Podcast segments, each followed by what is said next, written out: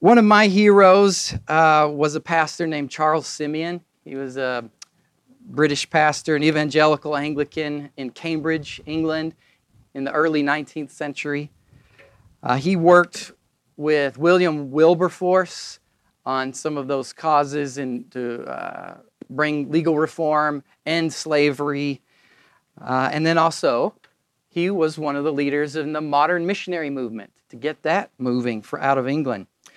But why I admire him most is the steady, humble way that he ministered in Cambridge. He was, as a young man, he was appointed rector of uh, Trinity Church in Cambridge.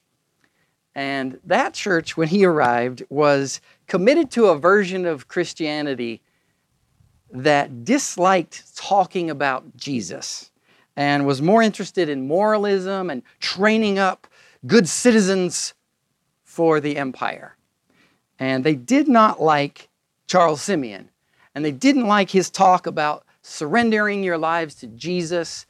Um, they didn't like talk of knowing Jesus, talk of submission.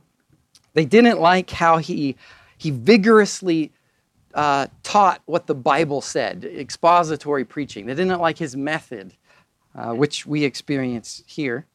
Not the dislike, I hope, but the exposition. Um, so they did the natural thing. They locked the pews.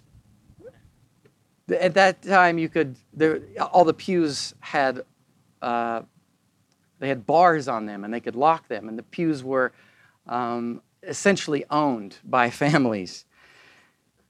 So the people in charge of the building they locked all the pews. They couldn't keep him from the pulpit. At first, they did lock the door, but then they, they discovered they weren't allowed to do that. But they could lock the pews. They could keep people from sitting.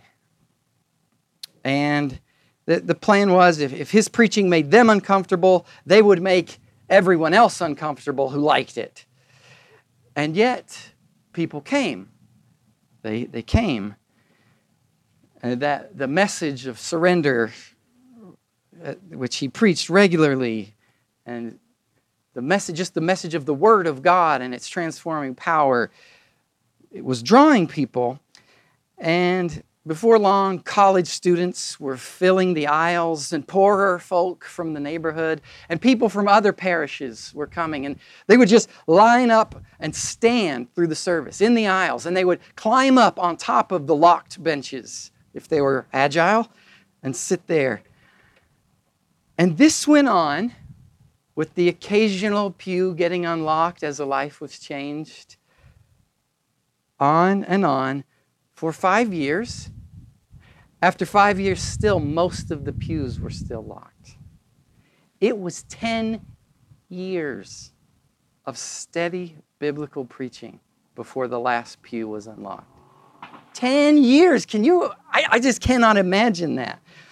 And Trinity Church has been full ever since. It is the core student church in Cambridge. Thousands and thousands of lives have been transformed through that church and its ministry. So Simeon came to a church where the Holy Spirit was not welcome, where the Holy Spirit was not wanted, where the teaching of God's truth was felt as a threat. And that pairing always goes together so, just as God's Spirit loves God's Word, God's Spirit uses God's Word, resistance to the Holy Spirit will mean hostility to God's Word. So there's a pairing there. So, if the people of God, if, if a local church oh, like us, is going to experience transformation through repentance, then God's Word and His Spirit must be involved. They always go together.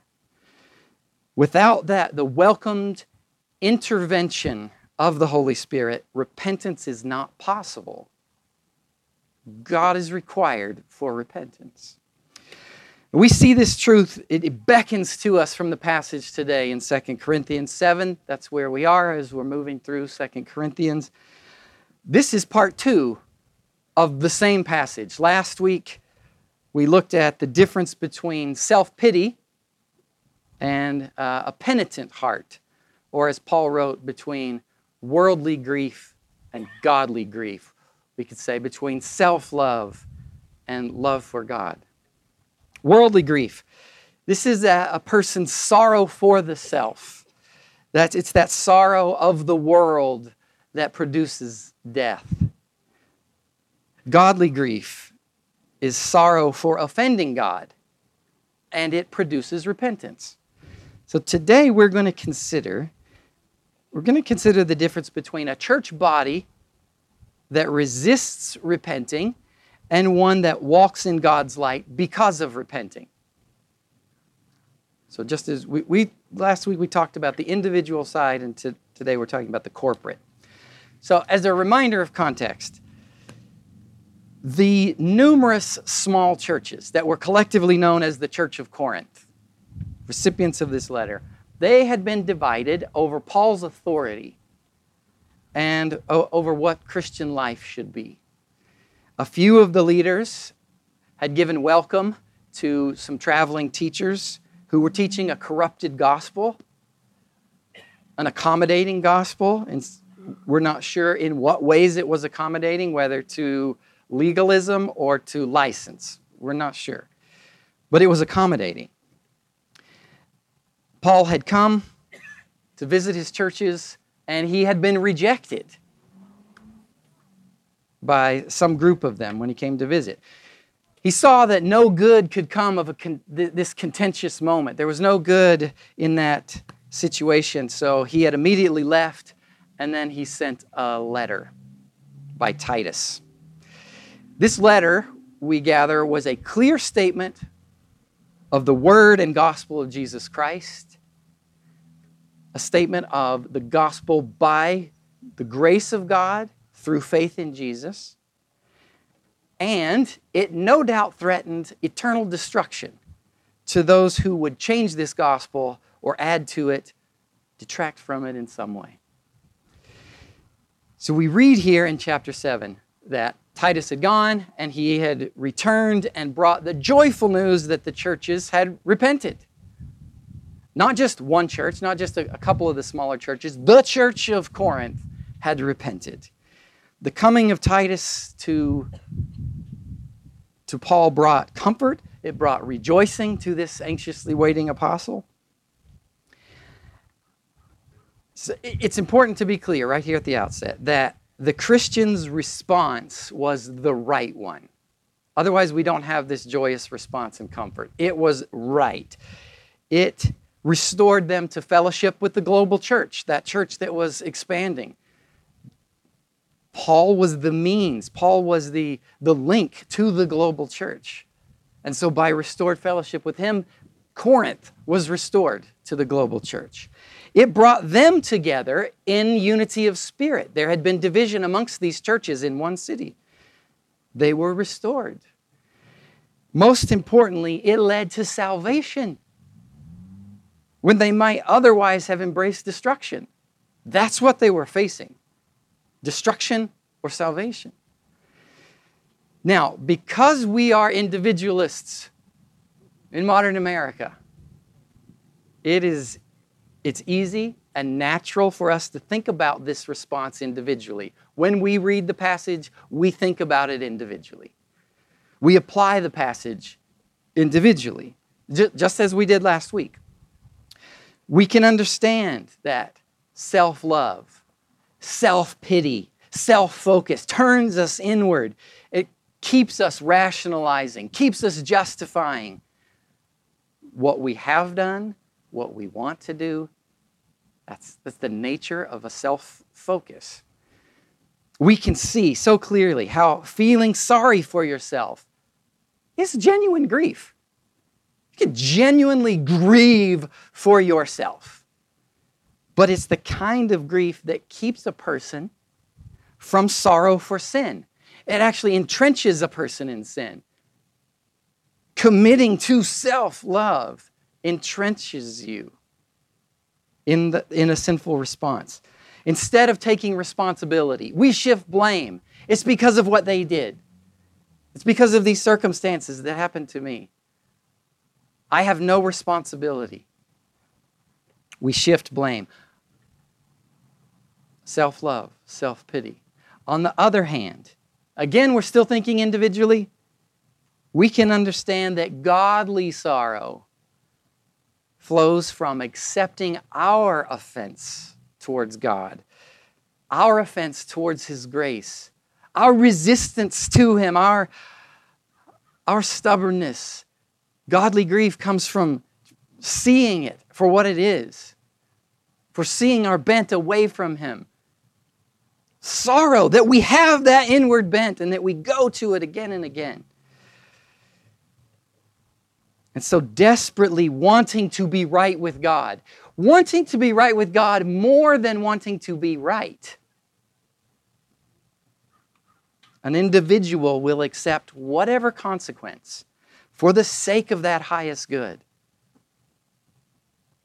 And that is evident. When someone is penitent, truly penitent, it exudes, it cannot be mistaken for anything else because there, as we read in that passage, there is an earnestness, an eagerness, a zeal, an indignation. I, I must be right with God. I will do what I have to do. I will abase myself. But Paul was writing to churches, groups, gatherings, ultimately to the whole group, the sum of those gatherings.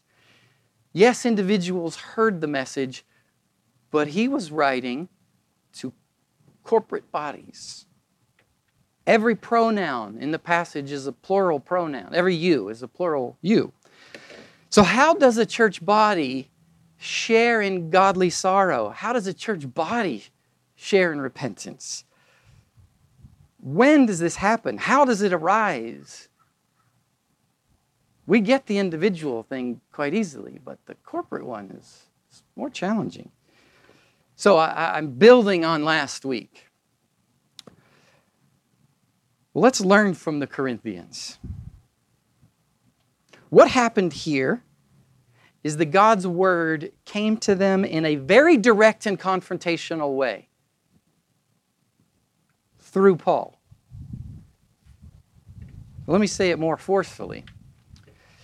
Jesus spoke to the Corinthians. It was a personalized message from God to the Corinthian churches. He reminded them that without His mercy, they were trapped in evil and they would be destroyed. He reminded them that He had loved them even in their evil, even when they were prisoners of the prince of the power of the air. He had loved them in their evil so much that he had suffered and died on their behalf, and that he had then offered them forgiveness and had offered them a new life. We don't have this letter. We know it said these things because this is the gospel of Christ. Paul had certainly told them that if they insist on their own righteousness and on their own authority, then they would be rejecting his work and his gospel. They would be rejecting Jesus as Lord, Jesus as he truly is. And so the Lord said these things to the churches of Corinth through his sent one, the Apostle Paul. The crucial thing that happened was that the Corinthian churches really did have God's Holy Spirit. His Spirit was really in them, among them. And they heard this gospel. They heard it as a, as a true gospel reminder. They heard it as good news with the help of the Spirit. How do we know the Spirit was there at work? Here's how we know it we know it because their response was one of humility humility. Humility is one of the most distinctive markers of the Holy Spirit because it's the opposite of pride, our natural disposition, the normal human disposition. Where there's humility, and a reception of the gospel, the reception of uh, the idea of surrender, the Holy Spirit is at work. The scriptures show distinctly how humility is uniquely the mind of Christ. Now, urging this humility, this, this mind that is Christ, Paul wrote to the Philippians, familiar message have this mind, this one, among yourselves, which you have in Christ Jesus. You can't have it any other way. It's yours in Christ Jesus. Though he was in the form of God, did not count equality with God a thing to be grasped, was not clutching exaltation, but emptied himself, taking the form of a servant, being born in the likeness, the lowliness of men, and being found in human form, he further humbled himself, as if that were not enough. He further humbled himself by becoming obedient to the point of death, even the shameful public death on a cross. That's the mind of Christ. To be yoked with Christ, which is what a Christian is called to do. That's what Jesus invites people to do. Be yoked with me. To be yoked with Christ and walk in step with Him, we have to have the same mindset. We have to have His mind to be walking as He's walking, at the pace, in the direction, in the way that He walks. We have to have His Spirit giving us humility, giving us self forgetfulness. Forgetfulness of that way that we would just go on our own. We have to have His mind to go His way. And His mind is humility. The fact that the Corinthian church, churches all collectively responded with godly sorrow when that gospel rebuke came, when the word came, tells us that the Spirit took God's word and brought them home, brought them back into step. And that can only happen when the churches, those individual gatherings, are accustomed to listening to the Holy Spirit and have a willingness to obey. Paul points to this disposition in verse 15. Titus's affection for you is even greater as he remembers the obedience of you all, how you received him with fear and trembling. The obedience of you all. It's not just that there were a couple of humble folk who were ready to receive their favorite apostles' visitor and the rest of them were a proud congregation. It's not that, even, that there were a few self righteous folks standing in the back with their arms folded, upset about what was happening. Together, together they had responded to the Spirit's conviction. That's a remarkable thing. What we aren't told, but we can infer, is that they had done some prayer and listening. How is it that people get together in step with what the Spirit is calling? They had done some prayer and listening to each other after that letter had come, after that rebuking letter had come. God speaks to his people through his people. He speaks through his word, and it, his word is discerned through his people. And he always, always, always speaks in accord with what he has already said. God will not contradict himself, he will not disagree with himself.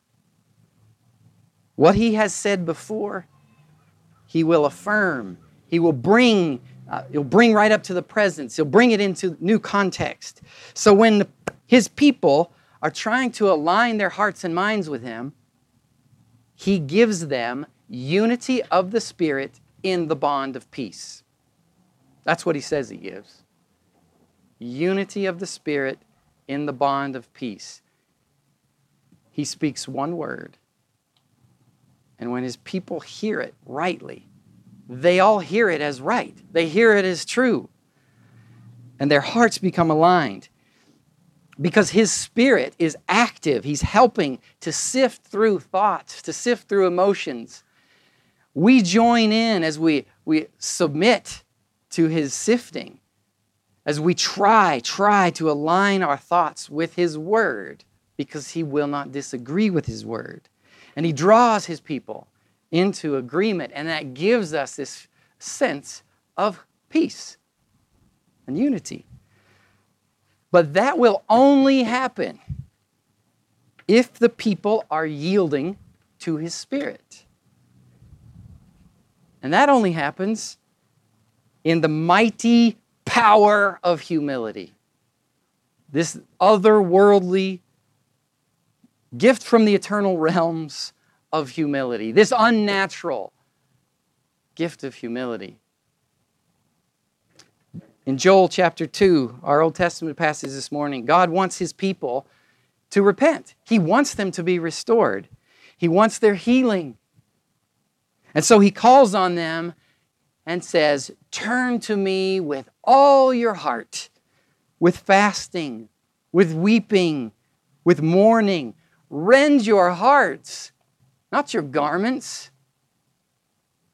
Return to the Lord, for he is gracious and merciful, slow to anger, of great kindness, ready to restore.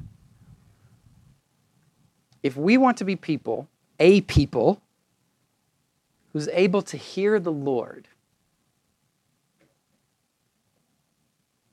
we know that he's speaking. He's always speaking. If we want to be able to hear him, we have to have openness to His Spirit. And we show openness by a willingness to respond when He speaks. Rather than being entrenched, rather than already knowing that we're right, we stand in our rightness, an openness and a willingness to respond when He speaks, and that includes a willingness to set aside our pride and our self defense when He brings conviction. That openness as a people, it gets expressed individually. It gets expressed through individual willingness. When you need prayer, go get it. This is the, the response that willingness to move when He's moving, when He's speaking. When the Lord prompts you to confess, seek someone quickly. Quickly. The response to confession is if you don't respond quickly, your self preservation will cause you to justify the sin. So when He's speaking, move! If that happens in a church service, that is why we have people ready to pray with you during communion. And we want to be a body of people who's ready to hear one another when prayer is asked. When you're given an opportunity to serve, the Lord urges, serve in this way. And you feel a nudge, do it. Do it. We develop a, either a disposition to respond to God or a disposition to resist Him. Right now, at this moment, today, you are nurturing one of those dispositions. There's never neutral. We're always feeding into one of those dispositions. So today, you are working on a spiritual muscle. It's a basic soul response, and that is either humble obedience or prideful resistance. It's happening right now. You, you're exercising one of those spiritual muscles humble obedience or prideful resistance. So, just, just as surely as a, our calf muscles, our, our quads and our biceps are right now either atrophying or being strengthened. They're never just in stasis. They're moving one of those directions, subtly, but all the time. Your spiritual muscles are doing the same thing. So, you are a member of the body of Christ as well. You are a muscle in the body of Christ. You affect us as a whole. So we are strong when every member is strong. We're weak when every member is weak. But that's not normally our, our condition, right? We're not normally all strong and normally all weak.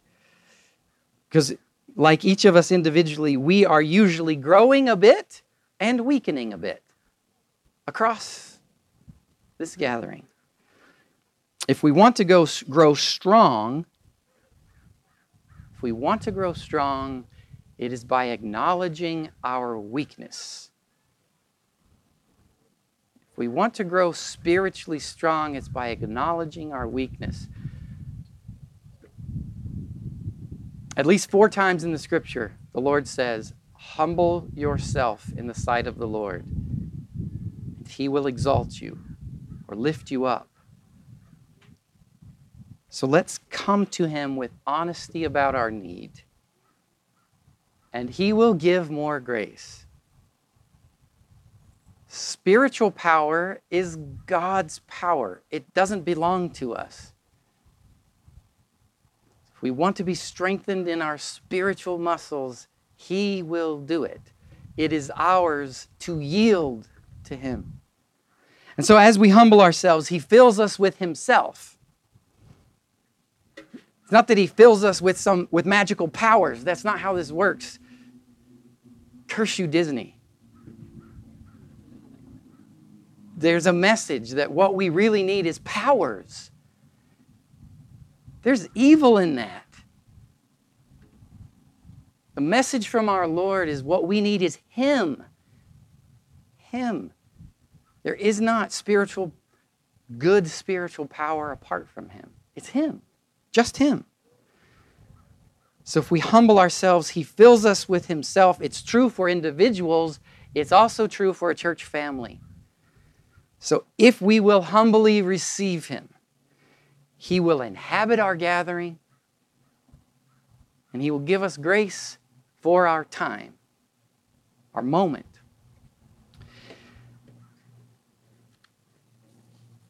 We are in a moment such a moment.